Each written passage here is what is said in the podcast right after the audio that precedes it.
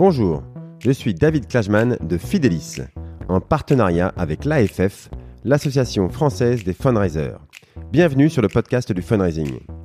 Un programme où nous discutons avec ceux qui font le fundraising en France aujourd'hui pour découvrir comment les associations et fondations construisent des relations équilibrées, durables et à grande échelle avec leurs donateurs. Je reçois aujourd'hui Julien Bosch, le fondateur et dirigeant de Cause à effet. Cause à effet, c'est l'un des principaux prestataires de street marketing en France. C'est ces gens qui vous abordent dans la rue pour vous présenter une association et qui vous demandent de la soutenir. Le street marketing est devenu en quelques années le premier pourvoyeur de prélèvements automatiques pour les associations. Euh, ce sont des, des, dizaines de milliers de nouveaux donateurs en, en, PA qui sont recrutés tous les ans grâce à ce canal. Alors comment est-ce que ça fonctionne? Quelles sont les clés de la réussite d'une opération? Pour quelles associations ça peut fonctionner? Euh, Et quel est l'avenir du street marketing? Julien nous détaille son parcours, sa vision. Ne perdons pas de temps et écoutons donc Julien Bosch.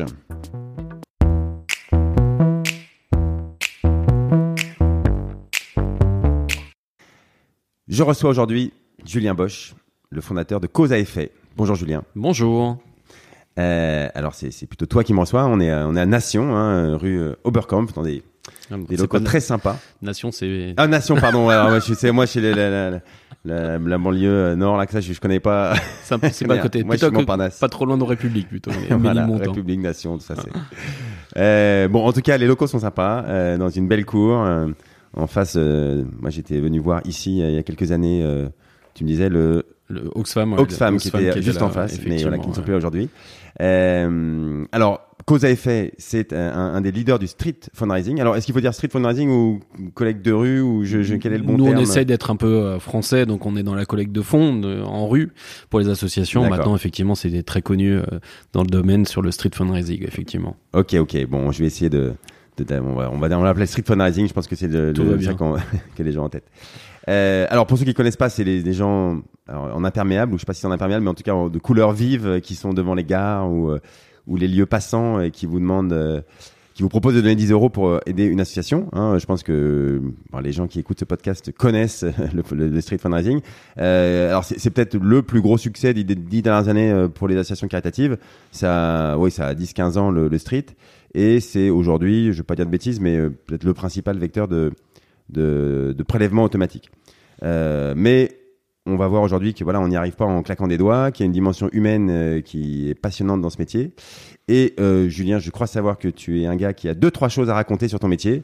Et donc euh, voilà, je suis heureux que tu puisses nous nous en parler. On va découvrir ce métier-là avec toi. Et mais avant ça, est-ce que tu pourrais commencer à nous raconter comment tu es arrivé à, à démarrer Cause à effet et ben moi, à vrai dire, c'était vraiment un pur hasard. C'est-à-dire que hum, j'ai commencé ma carrière professionnelle en tant qu'acheteur international pour une société qui fabriquait des moteurs électriques en moyenne et haute tension. Donc autant dire qu'on est très très loin de ce domaine.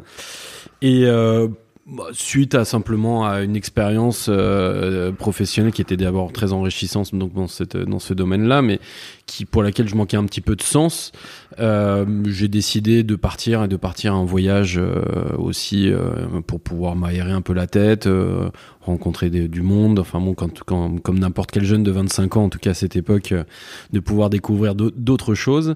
Et en rentrant de mon de mon voyage, bah tout simplement, je cherchais un travail pour pouvoir. Alors attends, attends c'était où ce voyage? T'es parti à l'autre bout du monde ou t'es Non, alors non non. au début, j'étais parti pour, et puis ma, mon bout de bout du monde s'est arrêté à Barcelone, donc j'ai pas été très très loin. mais mais il m'a arrivé des aventures assez assez sympas. Bon, déjà, j'ai beaucoup œuvré à l'intérieur à Barcelone. Il y a un grand monde euh, sur l'environnement le, squat euh, anarchique, euh, libertaire, euh, et donc avec comme une vocation à être dans dans l'aide des, des, de, de, la communauté. Donc j'ai pas mal œuvré dans ce dans ce domaine-là. Donc j'étais déjà assez impliqué dans le domaine associatif. mes ah, premières vocations. Alors attends, œuvrer, je t'arrête parce que c'est je, je trouve que c'est un parcours quand même qui est pas complètement typique. Ça veut dire quoi œuvrer dans le domaine des, des, des, squats, etc. T'étais quoi Tu faisais, tu faisais quoi Alors le domaine des squats à Barcelone était assez, bon, c'est même le domaine des squats un peu partout en Europe. Le, le, but souvent des squats dans le domaine squat, je parle vraiment un domaine, enfin un, un, endroit particulier, c'est le, le, but, c'est effectivement d'être dans des endroits où bah, qui sont souvent réquisition, enfin pris par par des, des, des promoteurs immobiliers et qui le laissent en tout cas euh, dépérir euh, ou le laissent en tout cas en attendant que l'immobilier monte et donc il crée la pénurie et pendant ce temps-là effectivement il y a des personnes comme comme dans les, les, les, groupement à qui j'étais qui qui, qui qui rentrent dans ces types de de d'immeubles en général et qui vont à la fois y habiter y habiter pardon et en plus par dessus quand même euh, bah, mettre en œuvre des euh, des actions pour la société donc ça va être par exemple des de pouvoir avoir des ateliers de, réparation, de création de vélos, par exemple. Peut être euh, à, des, à l'époque des internets de café, parce qu'à l'époque, il y a une quinzaine d'années, euh, on n'avait plus, on n'avait pas encore les smartphones, donc il y avait des internets de café gratuits. Ça pouvait être aussi des lieux de mobilisation, des lieux aussi de débat. Euh, ça pouvait être aussi des lieux où on récupérait à manger dans les sorties de restaurants le soir pour que le lendemain on puisse faire des, des cantines pour les SDF. Enfin bon, voilà, on était vraiment dans cette dans cette mouvance là, donc. Donc un squat, c'est organisé, hein, c'est ça. C'est pas, on a, enfin, quand on connaît pas, on se dit un squat, c'est n'importe qui rentre, euh, n'importe qui sort. Et en fait, euh, ouais, clairement, il y a même une hiérarchie. Euh, enfin, c'est c'est très organisé. Enfin, au moins dans ce dans, dans cette dans ce domaine en tout cas, parce que bon, il y a différentes typologies de squat quand même. Hein. Mais en tout cas, dans dans, dans cela, en tout cas, c'était ça. Et puis même c'est européen, c'est-à-dire que il y a des con, des, des contacts euh, intersquat entre entre l'Allemagne, entre le ah même la, France, le, le Barcelone, ah c'est mondialisé les squats. C'est vraiment ouais un peu. Ouais, ouais, c'est-à-dire que si t'as besoin d'aller passer une semaine à, n'importe quoi à Berlin, en général, tu contactes là-bas, on trouvera toujours une petite place. Et voilà, voilà. Donc bon, c'était ah, très, euh, je vrai beaucoup là-dedans. C'est. Euh, Attends, comment tu t'es retrouvé euh, Enfin, tu t'es arrivé, tu dis, je vais aller en squat à Barcelone ou Absolument pas, absolument pas. Il m'est arrivé une, une aventure qui peut arriver à n'importe qui c'est que ben un soir voilà une, une, soirée un peu un, un, peu festive en tout cas je me suis retrouvé à casser ma carte bleue en deux à l'époque et, euh, il a fallu euh, trois semaines pour que ma banque me renvoie euh, ma, carte bleue. Sauf que, bah, entre temps, il fallait que je paye mon loyer dans un appartement où je payais de la main à la main. Et, et bah en gros, en 48 heures, je me suis retrouvé dehors, quoi. Donc bah j'ai passé deux trois nuits dehors, deux trois nuits en, aussi pour des, des dans des des, des refuges pour SDF. Et, euh, et j'ai eu la chance de rencontrer quelqu'un, en tout cas, qui faisait partie justement de ce monde-là, de ce domaine-là, et qui euh, et qui m'a proposé de, de, de, venir. Et bon, c'est un peu grâce à lui si je, je suis rentré là-dedans et, et j'ai pu sortir de la rue. Et trois semaines après, euh, finalement, j'ai récupéré ma carte bleue, donc ça va. Je, je suis reparti dans un monde un peu un peu plus normal de quelqu'un qui a un tout petit peu d'argent. Mais comme je me sentais très bien dans le domaine où j'étais, j'y suis resté euh, quasiment un petit peu plus d'un an, quoi. Ah oui, t'as fait un an là-bas. Euh, ouais, ouais, ouais. Euh, et alors bon, voilà, on, on va pas faire. Mais c'est c'est c'est un, un, parcours encore une fois qui est vraiment hors norme. Et d'ailleurs, j'aimerais bien savoir quel impact ça a encore sur toi aujourd'hui cette passage-là. Mais juste, la vie, euh, c'est quoi un quotidien dans un squat? Parce que je trouve ça toujours incroyable. Tu fais quoi de tes journées? Tu te lèves, euh, t'as un réveil matin ou non euh, Tout le monde euh, fait ce qu'il veut? Non, faut peut-être pas déconner. non, le, le, truc c'est que déjà on retire toutes les portes, sauf celle de l'entrée de l'immeuble, mais on, retire toutes les portes. C'est-à-dire que le, but c'est vraiment le symbolique, c'est de dire que tout est à tout le monde et tout appartient à tout le monde. Alors bon, dans la limite de des sous-vêtements de chacun, qu'on soit d'accord. mais mais en tout cas, l'idée c'est vraiment ce côté partage et communautaire. Et, et après derrière, il y a énormément d'actions qui sont mises en place. Donc moi je faisais par exemple par beaucoup. J'étais j'ai beaucoup œuvré dans un squat de récupération de bouffe. Euh, on récupérait la bouffe à la sortie des restos. Donc, bah, le soir à 23 euh, h on faisait la tournée de tous les restaurants et qui nous connaissaient, qui ont récupéré euh, la bouffe directement. Et puis le lendemain midi, on faisait tout réchauffer, on faisait des grandes tablées, on accueillait tous les SDF. C'était au troisième étage du, du, du, squat où on avait une grande salle où on accueillait toutes les personnes, bah, SDF ou non d'ailleurs, qui, qui, qui galéraient à manger. On avait aussi des des, des, des familles hein, qui venaient complètement, qui venaient ah des femmes et enfants euh, et puis bah pour laquelle on faisait euh, la bouffe. Donc déjà ça nous occupait pas mal la journée parce qu'il y avait quand même euh, pas mal de taf. Hein. Je sais plus combien de couverts on faisait. Enfin c'était c'était quand même il y avait du monde. Donc donc voilà. Et puis après aussi on était aussi dans le développement, dans l'aide aussi des autres squats qui, qui qui avaient besoin. Donc non non les journées étaient quand même bien remplies. Et puis à un moment ou à un autre fallait aussi qu'on fasse chauffer notre gamelle à nous aussi. Donc bah on récupérait la bouffe, on arrivait à bouffer. Hein, tout, ça allait bien. Mais bon n'avait pas que ça comme dépense et comme on n'avait pas d'argent, fallait en chercher aussi. Donc bah ça, il y avait plein d'actions qui se mettaient en place pour pouvoir vendre trois quatre conneries et, permettre de financer le squat et financer aussi l'avocat qui nous permettait de rester le plus longtemps possible dans le, squat où on était. Voilà. Il nous ah prenait un euro par mois et par personne. D'accord, d'accord. Non, c'est vraiment c'est une organisation presque une entreprise quoi, mais mais avec des règles un petit peu différente et euh, ouais puis c'est une vraie aventure humaine alors euh, c'était hyper intéressant parce que c'est vrai que c'est c'est euh, on, voit une forme de nature humaine. Et ce qui est intéressant aussi, c'est qu'elle c'est international. C'était dans le squat où j'étais, on était 30 personnes à habiter. Il y avait 22 nationalités différentes.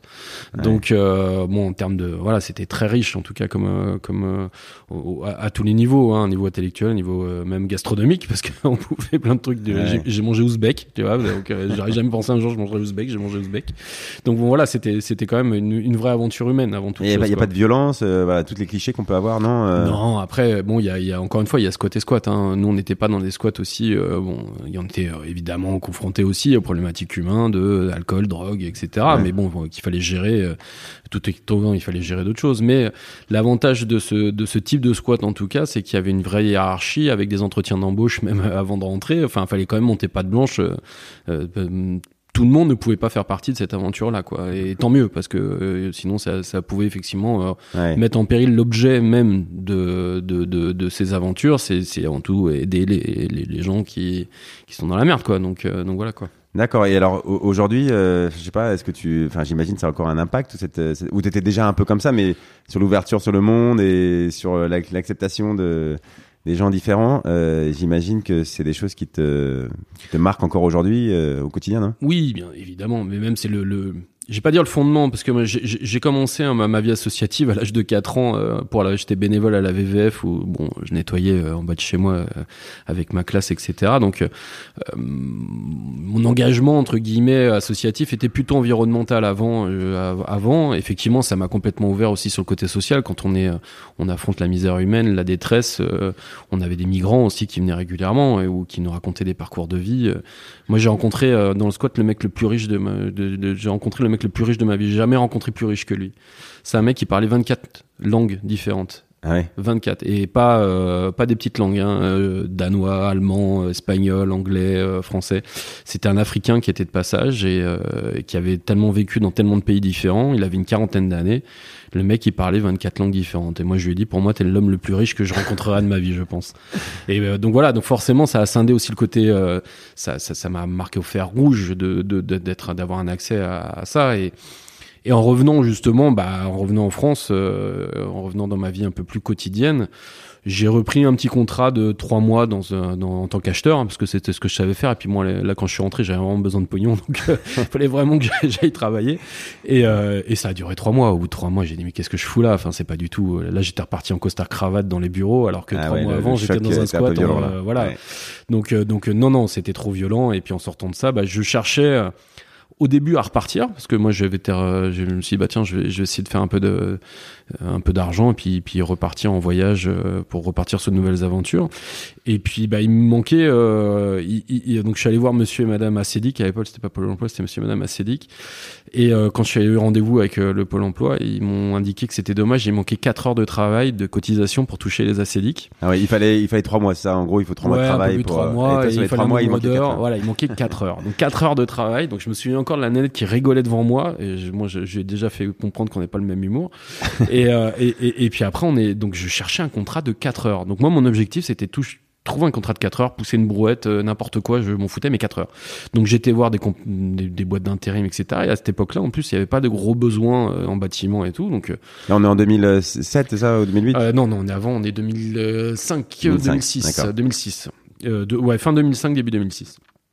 Et, euh, et, et, et j'ai une amie, une copine, je lui parle de ça, donc elle se marre, encore une fois, voilà. Et elle, elle me dit, bah tiens, euh, si tu veux, moi je, je travaille là, j'ai un contrat de 5 semaines, je sais qu'ils cherchent, euh, c'est une, boîte qui euh, qui collecte des fonds pour handicap international et qui tu es dans la rue, tu vas voir les gens dans la rue, puis tu leur demandes de donner de l'argent pour tous les mois par prélèvement à une association. Et c'est handicap international. Bon, bah, moi je me suis dit ouais pourquoi pas. Bon, déjà le, le, fonds en tout cas m'allait très bien. On était dans le domaine associatif, donc ça m'allait bien.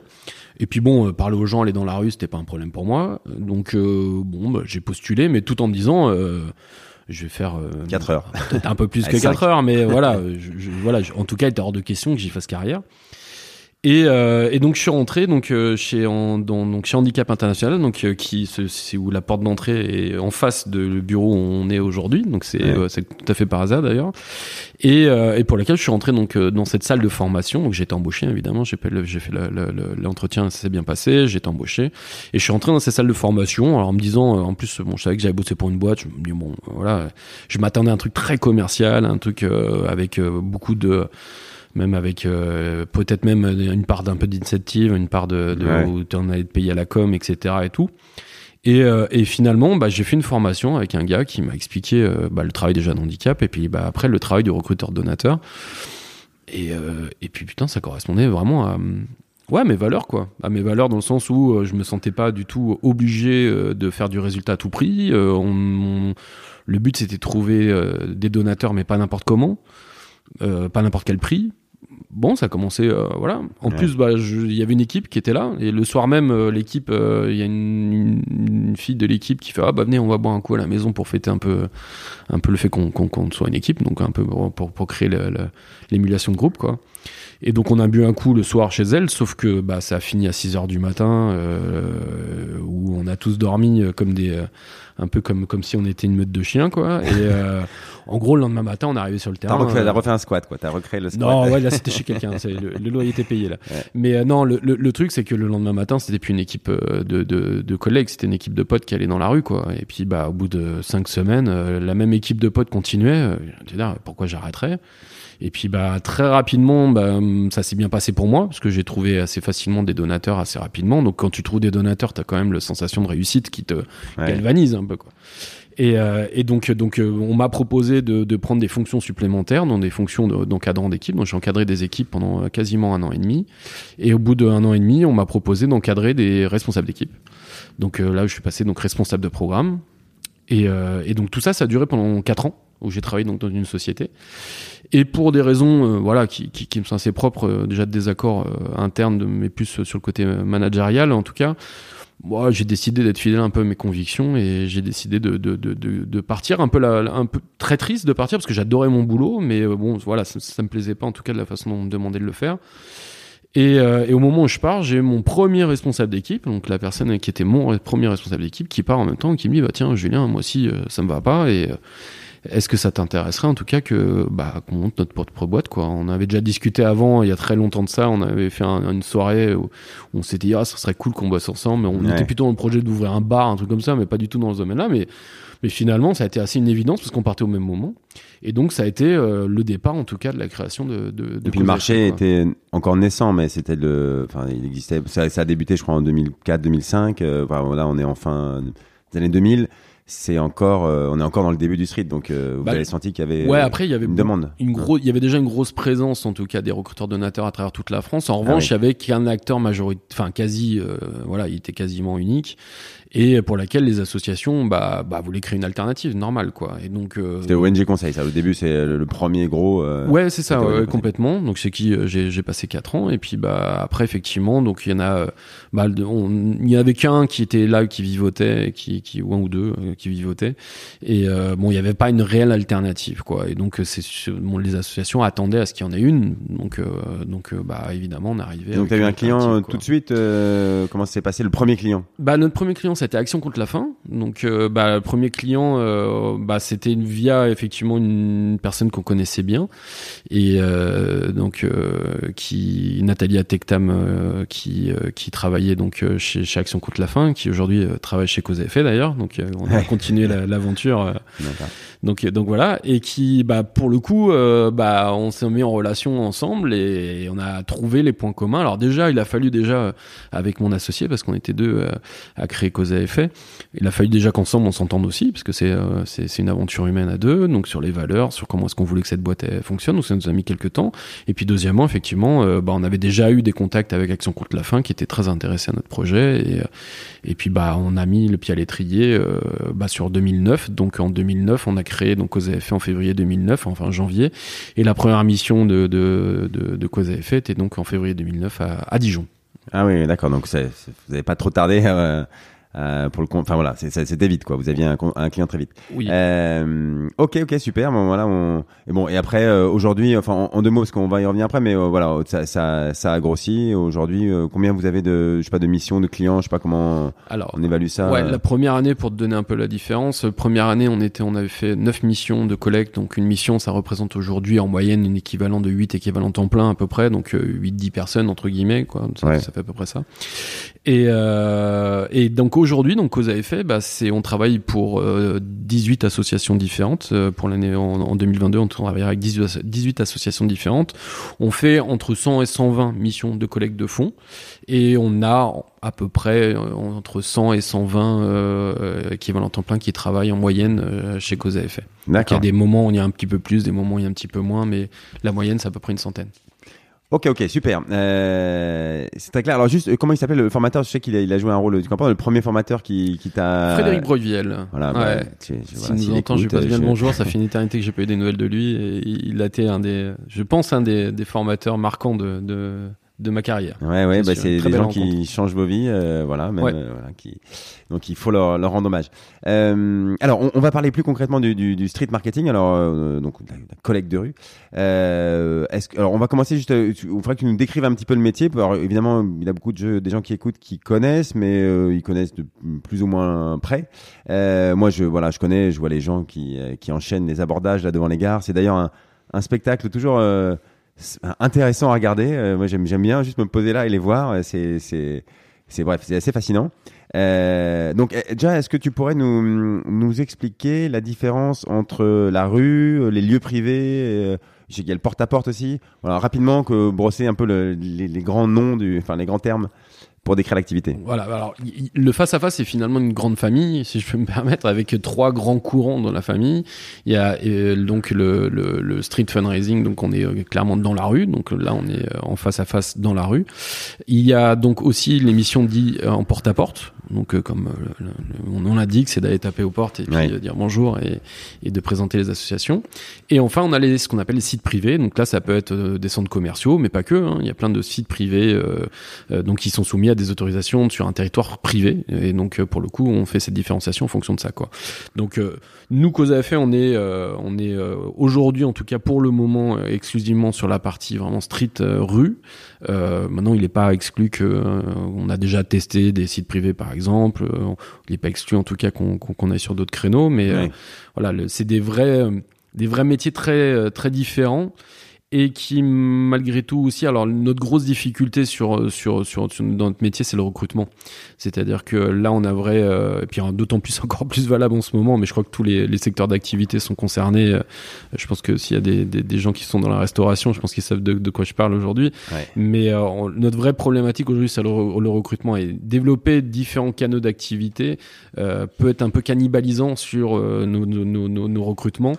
Et donc si c'est pour déshabiller la rue pour habiller les sites privés, on va pas créer finalement un gâteau supplémentaire, on va juste répartir les parts différemment. Donc c'est c'est pour ça qu'il faut un vrai équilibre en tout cas. Euh, ouais, ouais, ça. Alors je, je, je, reformule, mais c'est que déjà euh, recruter pour servir les clients que vous avez déjà dans la rue, c'est déjà euh, vous avez déjà du mal euh, à en recruter, euh, à faire venir des gens. Donc vous, ça sert à rien de, de multiplier les activités, c'est que en fait on est bloqué plutôt par le recrutement que par les clients. Ouais. Ouais, oui, oui, oui, oui. Aujourd'hui, le recrutement de toute façon, c'est l'enjeu numéro un. Hein. même il y a beaucoup d'agences aujourd'hui sur le marché de la collecte de fonds.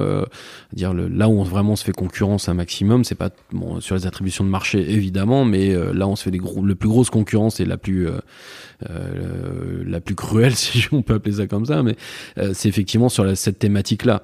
Euh, ce qui alors, les, les, raisons sont assez simples. Hein. Déjà, je pense qu'on n'a pas forcément bonne presse déjà. C'est-à-dire que quand on regarde un recruteur donateur, je sais pas toi, mais toi qui t'arrêtes pour les, les regarder, bah, quand tu les regardes, tu dis putain les pauvres quoi. Tiens, tu te fais envoyer chier 100 fois par heure de travail, ça fait 600 par jour et 15 000 par mois ah, euh, faut t'accrocher quand même quoi.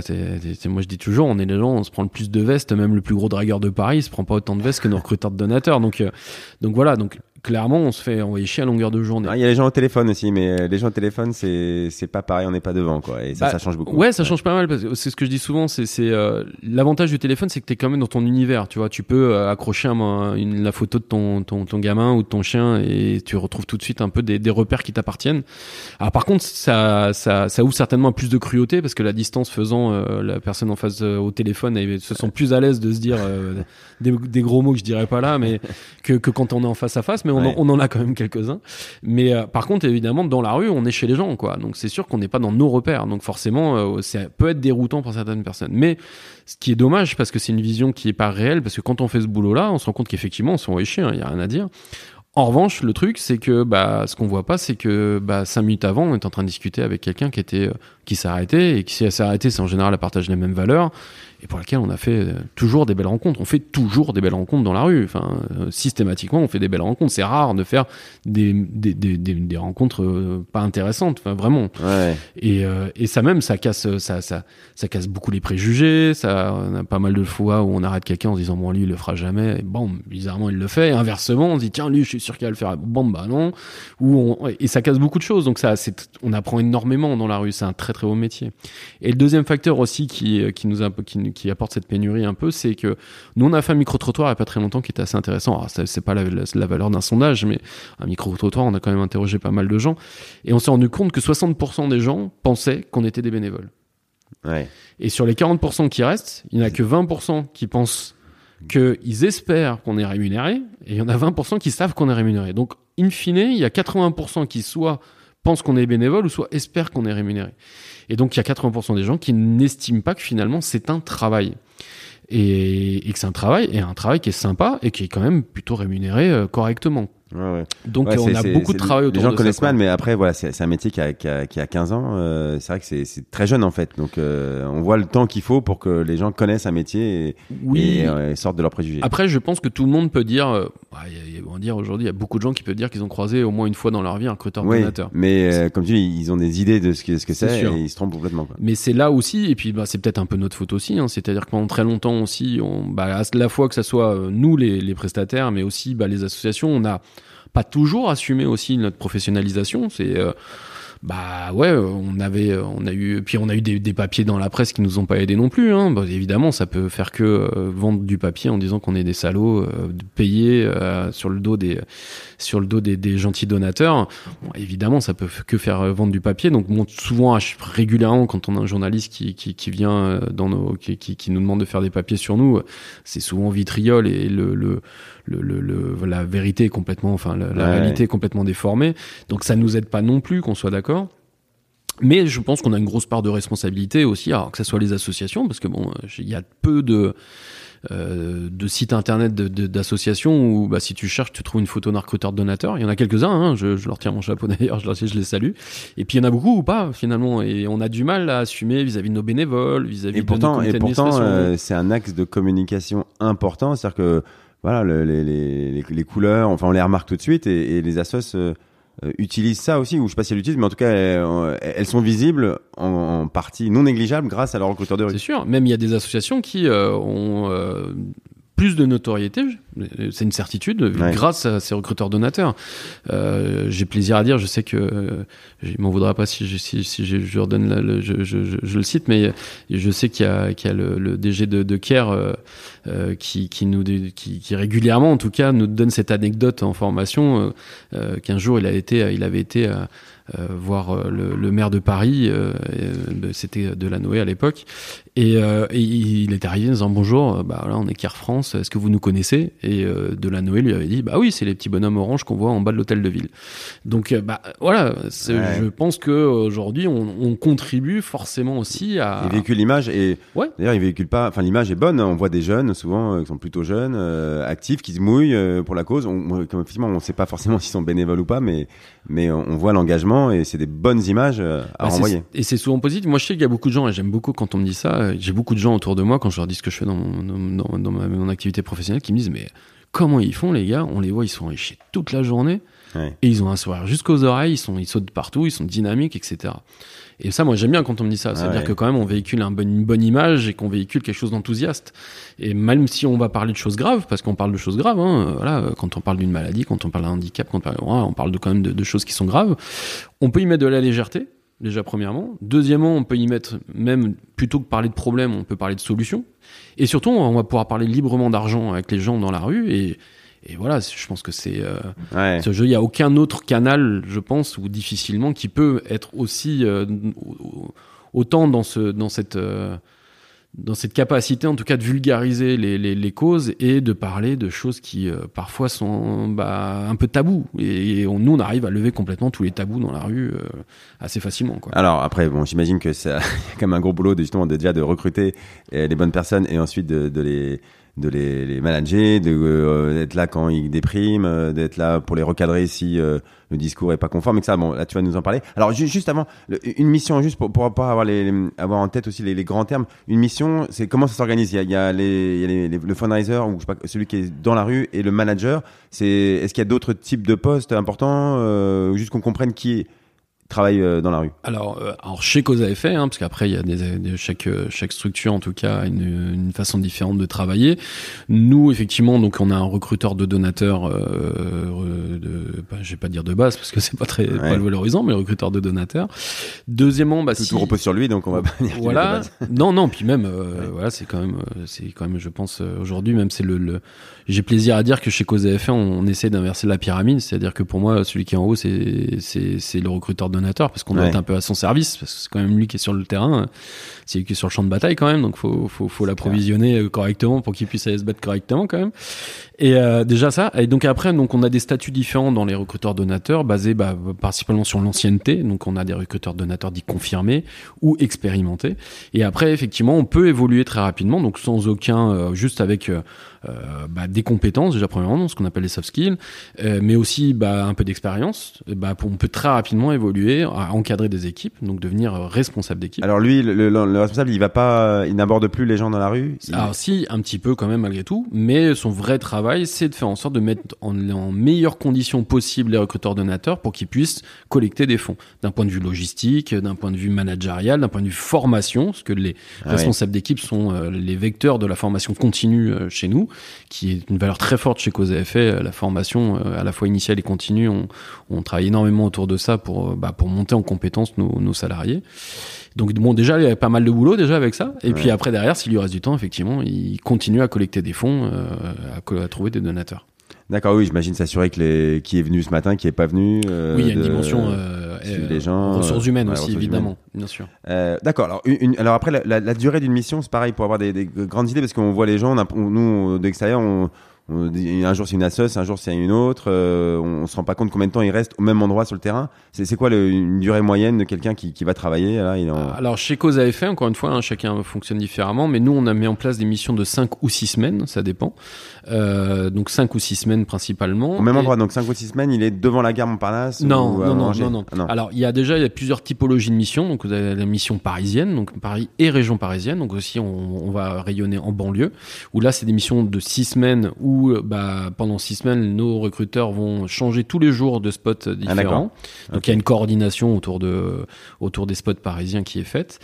Et euh, pareil pour la banlieue. Après, vous avez une mission dite fixe euh, province. Donc, c'est dans toutes les villes, euh, les grandes villes qui peuvent accueillir des, des recruteurs donateurs sur cinq semaines. Donc, Lyon, Bordeaux, Toulouse, Strasbourg. voilà, il y en a, y en a, il y en a pas mal. Je vais pas toutes les citer.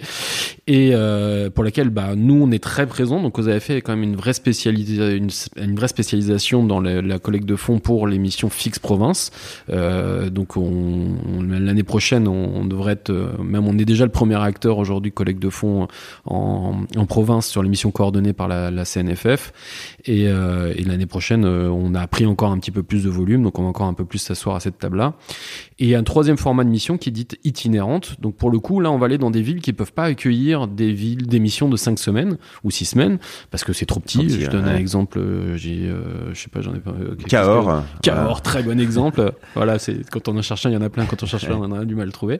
Cahors, par exemple, et pour lequel on peut venir une journée, deux jours, et voilà. Donc, ce qu'on va faire, c'est qu'on va embaucher des personnes pendant nous chez ces six semaines et on va euh, faire une mission dite itinérante. Donc ils vont partir avec des voitures, ils vont partir aussi, on va leur louer des gîtes. Et euh, pendant six semaines, ils vont bah, aller euh, dans un endroit. Donc pendant une semaine, ils vont être sur un gîte. Ils vont rayonner sur toutes les villes qui sont autour de, ah de, ce gîte. Et ils vont toutes les semaines bouger des gîtes pour pouvoir bah, faire un tracé qu'on a prédéfini. Et, voilà, et ça dure 5, 5, 6 semaines. Et après, six semaines, semaines et ils rentrent chez eux. Oui, ou ils enchaînent. ça, ça, dépend après de la volonté de, du recruteur. D'accord, oui, c'est quand même, euh, il faut être, il faut aimer bouger, quoi, c'est sûr. Ouais, bah là, là, on a vraiment affaire à ce qu'on appelle des itinérants. C'est, mais bon, c'est euh, les itinérants, c'est une aventure très particulière parce qu'il y a l'aventure professionnelle puis l'aventure humaine qui est derrière. Parce que le soir, euh, les week-ends, on est avec les collègues. Bah c'est, enfin, c'est, c'est très très intense. C'est en général, une, surtout si ça se passe bien, et ce qui est généralement quasiment tout le temps le cas.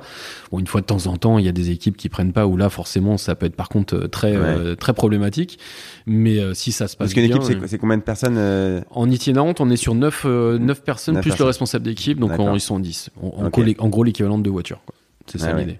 On, essaie de tendre à ça. Maintenant, parfois, vu que nous, chez Cause on met que des personnes qui sont expérimentées, donc qui ont déjà travaillé chez nous euh, pour faire. Des, on n'envoie pas des nouveaux, des personnes qu'on recrute, tout simplement parce que bah il y a quand même une vie en commun et qu'on attend de connaître un peu les gens avant de pouvoir les mettre dans une vie en collectivité, parce que bah il y a des personnes qui sont pas faites pour vivre en collectivité. Et si tu les connais pas, bah c'est un peu complexe. Et donc donc voilà. Donc à partir du moment où on les connaît, on a la garantie que ça peut bien se passer, on peut les envoyer en mission itinérante. D'accord. Ce, qui est marrant, c'est que en fait, euh, voilà, quand encore une fois de l'extérieur, tu as l'impression que c'est magique, les gens arrivent là au bon endroit et qui commencent à euh, ils sont euh, avec leur imperméable, etc. Mais, mais en fait, euh, voilà, c'est toi, c'est ton boulot, c'est de compter les voitures et il faut que ça tienne dans deux voitures et si oui, par exemple, ça marche pas, quoi. par exemple. Puis bon, c'est surtout trouver la masse salariale. Aujourd'hui, nous, Cause effet, donc on met en place sans mission de, de, de collecte de fonds de rue. on traite chaque année 40 000 candidatures au sein de, de, de l'entreprise. Sur les 40 000, on va rencontrer 5 000 personnes en entretien physique. Sur les 5 000, on va embaucher 500 personnes à peu près. Ouais. Donc, comme tu peux voir, entre les 40 000 candidatures et les 500 personnes qu'on embauche à la sortie, il y a une grosse déperdition donc euh, c'est on est une grosse boîte RH en gros quoi. C'est un peu ça l'idée quoi. Donc euh, c'est une, une, très grosse machine qu'on voit pas forcément dans un premier temps quand on est en face à face avec quelqu'un. Mais euh, entre la, la, le trouver, donc déjà bah, mettre les annonces en place à peu près tout, un peu partout sur sur internet, tous les plans de com qui a, recueillir les les 40 000 candidatures, les traiter, former la formation initiale et, et, et, après les mettre dans la rue. Enfin avant que la personne soit dans la rue, il y a eu tout un process en amont qui est, voilà qui est, qui, est très important. Tu, tu être assez bon en géographie non, je maintenant.